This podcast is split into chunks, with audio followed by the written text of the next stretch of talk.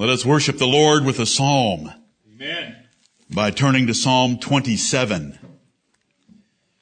Psalm 27 is a psalm where you want to go when you're tempted to be afraid. Because David deals with some fear in this psalm, fear of enemies.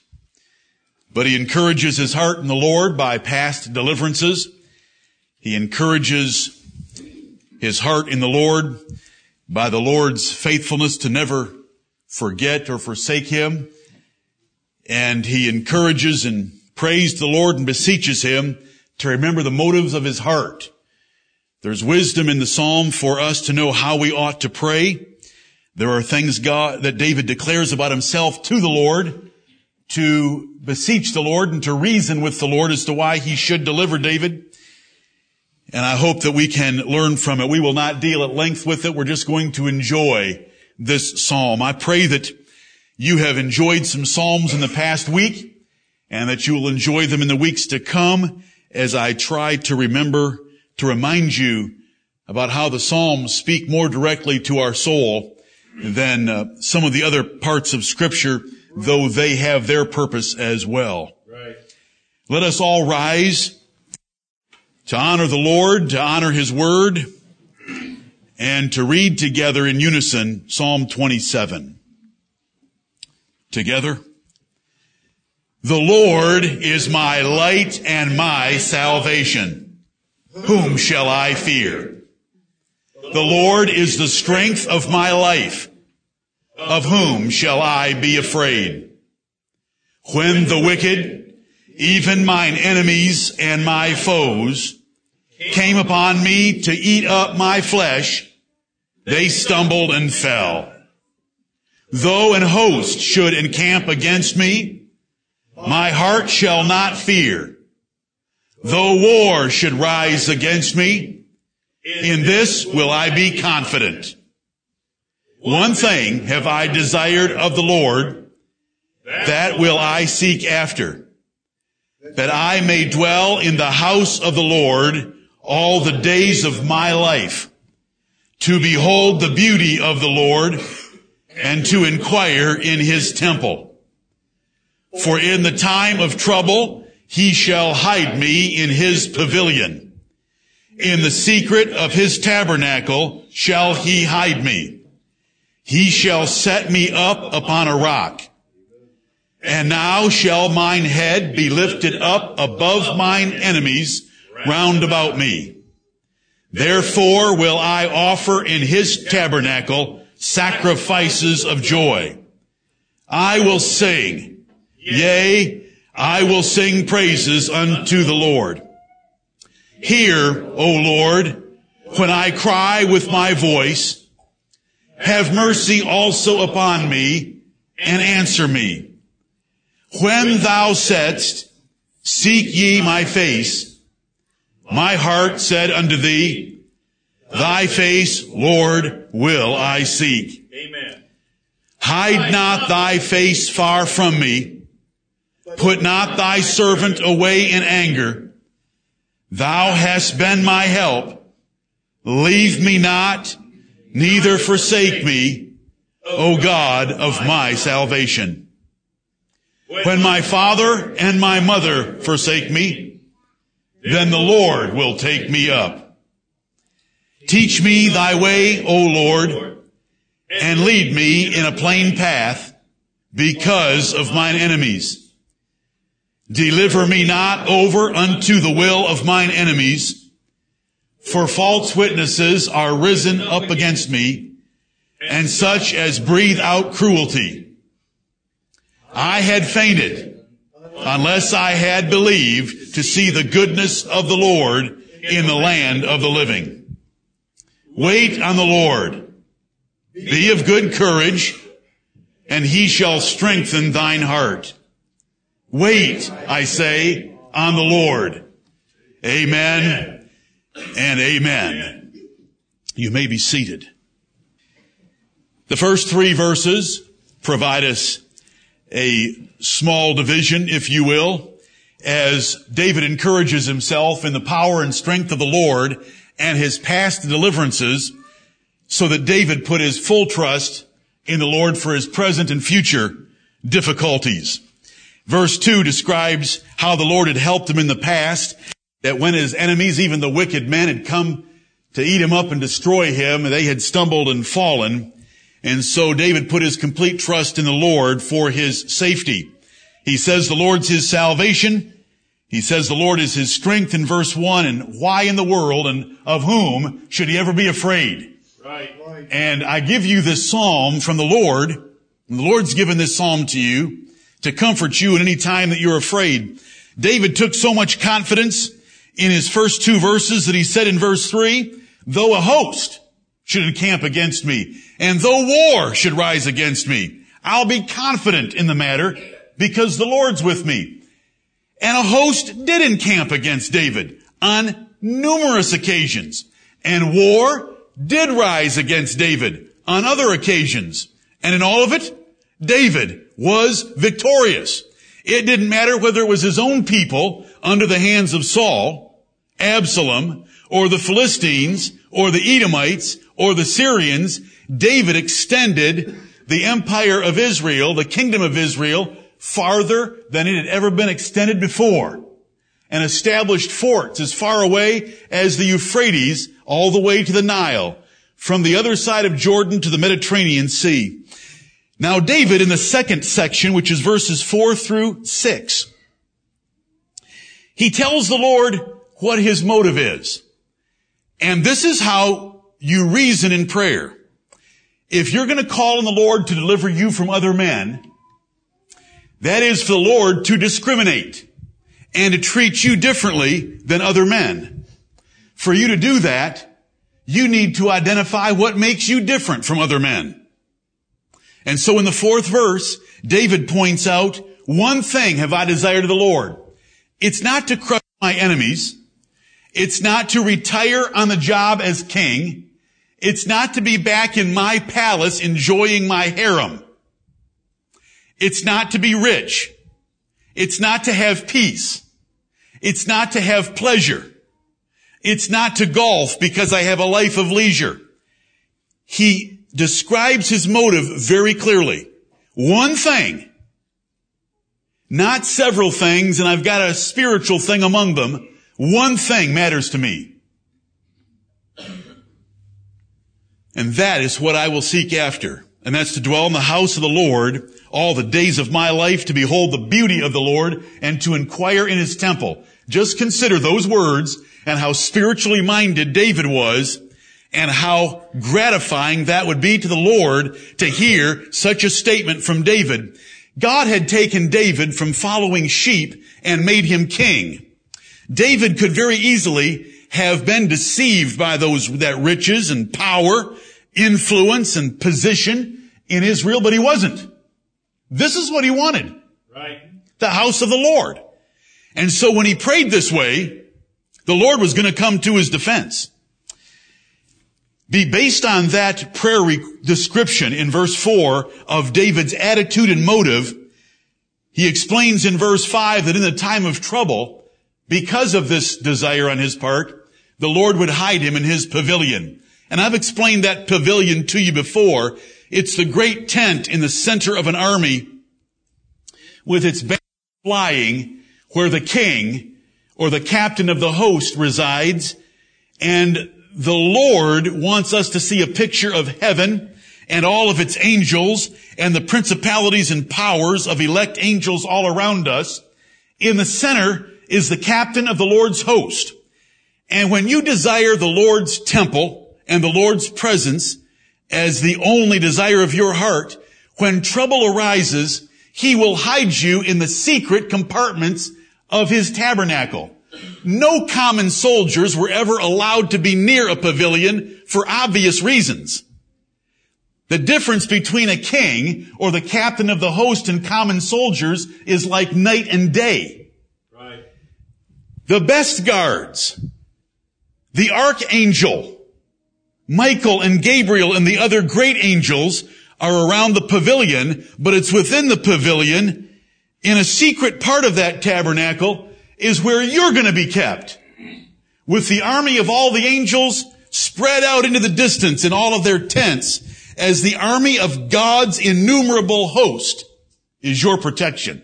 Right. That's where the Lord put him and would lift up his head over his enemies as verse 6 goes on to describe and if and when or when God would deliver him from such trouble and hide him in his pavilion, then David was going to respond in the last part of verse 6 with offering sacrifices of joy. The Lord loves a happy people and the Lord loves singing and singing praises as the second half of verse 6 describes. So David has put his trust in the Lord and was not afraid of whatever might come against him. He told the Lord the reason, and that was that he might walk with the Lord and worship him in his temple in his chosen place. And he knew that the Lord would put him in his pavilion and hide him in a secret place. And that when the Lord delivered him, he was going to pay his vows by singing sacrifices of praise. Thus, halfway through Psalm 27. Now he asks the Lord to hear him. Verse 7, Hear, O Lord, when I cry with my voice. Have mercy also upon me and answer me. And he now appeals to another statement made by the Lord, seek ye my face.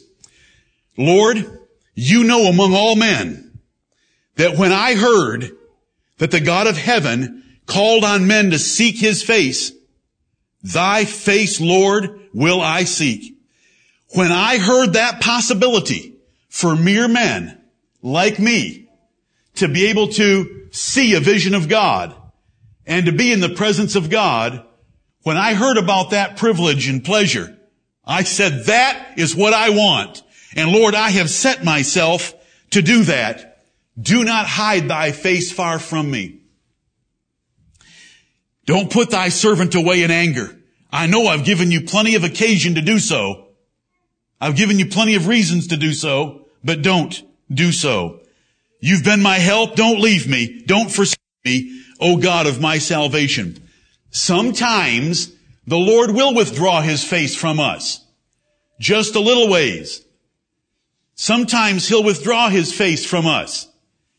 Just a little ways. Because he wants to know how important it is for us to see his face. Right. And when the Lord withdraws, it's not the time to be discouraged or quit.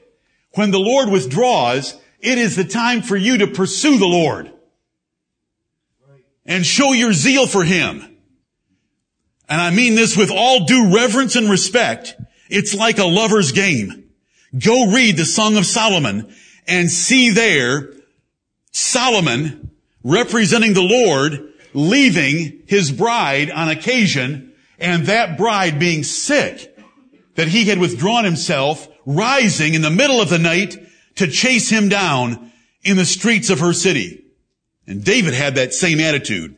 And David's begging the Lord, don't leave me. Don't forsake me. When you said seek my face, you know that was the desire of my soul and I've proven it by my actions. That man's gonna, is gonna be heard by the Lord of heaven. That man is so rare in the earth. If you are even a little bit like this, you distinguish yourself into the smallest of minorities. And it's only by God's grace that we would ever do it.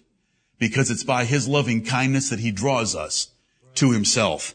But boy, when He draws us, you better use that convicting power and do something about it, or He can take away that convicting power, and you'll be content with a life without God. David was in the smallest of minorities, and none of you have a calculator small enough to calculate the minority. There are so few that truly want the face of the living God. Right. And consider that the one and only thing that they desire, to behold his beauty and to inquire in his temple. David was that way. What else did he pray? When my mother, when my father and my mother forsake me, excuse me, verse 10, when my father and my mother forsake me, then the Lord will take me up. Now it's a rare thing. It does happen.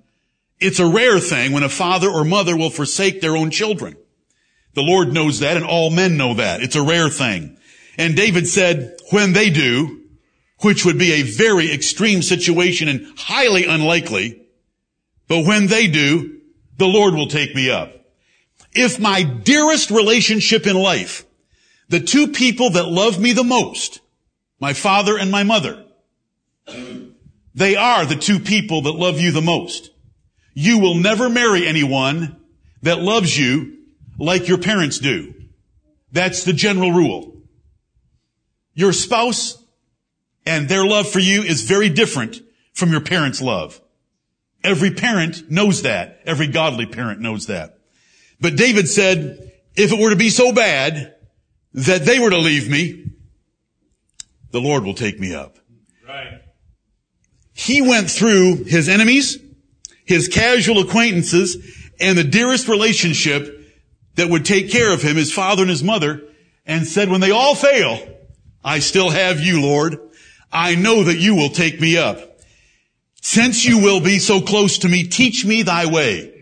There's only one way that we want to live, and it's the Lord's way. It's in verse 11. And lead me in a plain path. That way, don't confuse it to me and don't obscure it because I've got enemies looking for the least fault in my life.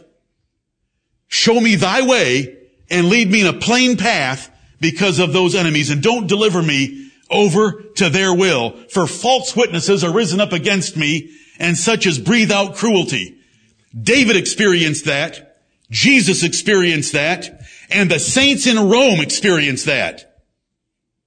False witnesses rose up to accuse the saints of God, and they've accused our fathers for 2,000 years about their religion, and that God has despised them and will forsake them. And David says, don't deliver me over to them. I know you're going to be there for me, even if my parents forsake me. The last lesson is in the last two verses, and it's an important one if you want to learn how to live the life of faith. I had fainted. Now that's a past perfect tense, but the rest of this verse alters the grammar of those three words. He didn't faint. I had fainted is past perfect tense, meaning David did faint before some event that took place in the verse. But no, it's I would have fainted. And we're given that by reading the rest of the verse. Grammar does not determine context. Context determines grammar, always. I had fainted. I would have fainted unless. See, there's an unless there. The unless indicates right. he didn't faint. I had fainted unless I had believed to see the goodness of the Lord in the land of the living. That is a faithful man. The trouble could be physical. Do you feel like you're on the brink of fainting sometimes? The trouble can be emotional. The trouble can be family. The trouble can be financial. And you may feel like it's overwhelming. I had fainted unless. And you keep the unless part of this verse and God will keep you from fainting. Amen. Unless I had believed to see the goodness of the Lord in the land of the living. I know that my life is going to be preserved by God one way or another.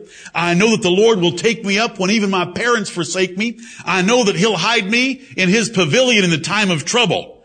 And knowing all those things, I'm not going to faint. That is, those are the everlasting arms that are underneath us. That is the rock and the foundation of our faith. Right. Unless I had believed to see the goodness of the Lord if I had lost my focus on God's goodness, that He was going to preserve me in the land of the living, I would have fainted. But I didn't faint because I didn't lose that confidence.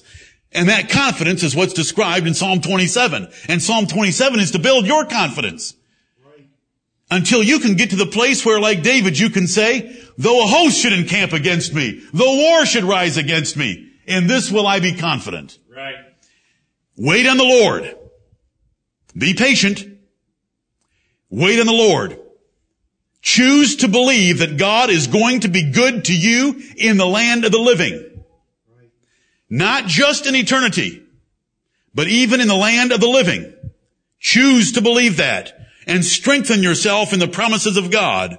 Wait on the Lord. Be of good courage because the Lord is with you.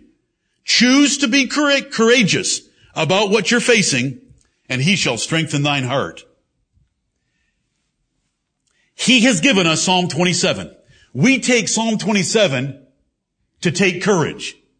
When we take courage based on God's word, he then further strengthens our heart. Right. Wait, I say, on the Lord. This is Psalm 27 and a simple explanation of it. May the Lord bless the Psalms to our hearts. May the Lord bless you to be full of faith like David was. May the Lord bless you to have a heart like David so that your prayers are heard like David's prayers were heard. Because one thing he desired of the Lord, and that was to dwell in his temple and to behold his beauty and to inquire of him there about his will for his life. It was David's desire for God to show him his singular way of righteousness and to show him a clear path of godliness. It was David's desire to seek the face of God. And if those things describe you, and they should describe you, and they should describe you more now than 10 minutes ago, and they should describe you more in two hours than when you rose this morning, you can wait on the Lord because He is going to strengthen your heart and He is going to deliver you and hide you in the secret part of His pavilion and He will deliver you from all trouble.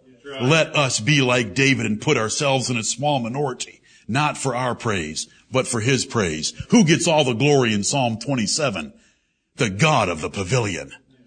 Not the poor little David who's hid in the secret part of it, but the God of the pavilion. Amen. The captain of the Lord's host, the Lord Jesus Christ. May the Lord bless the reading of his word. Amen.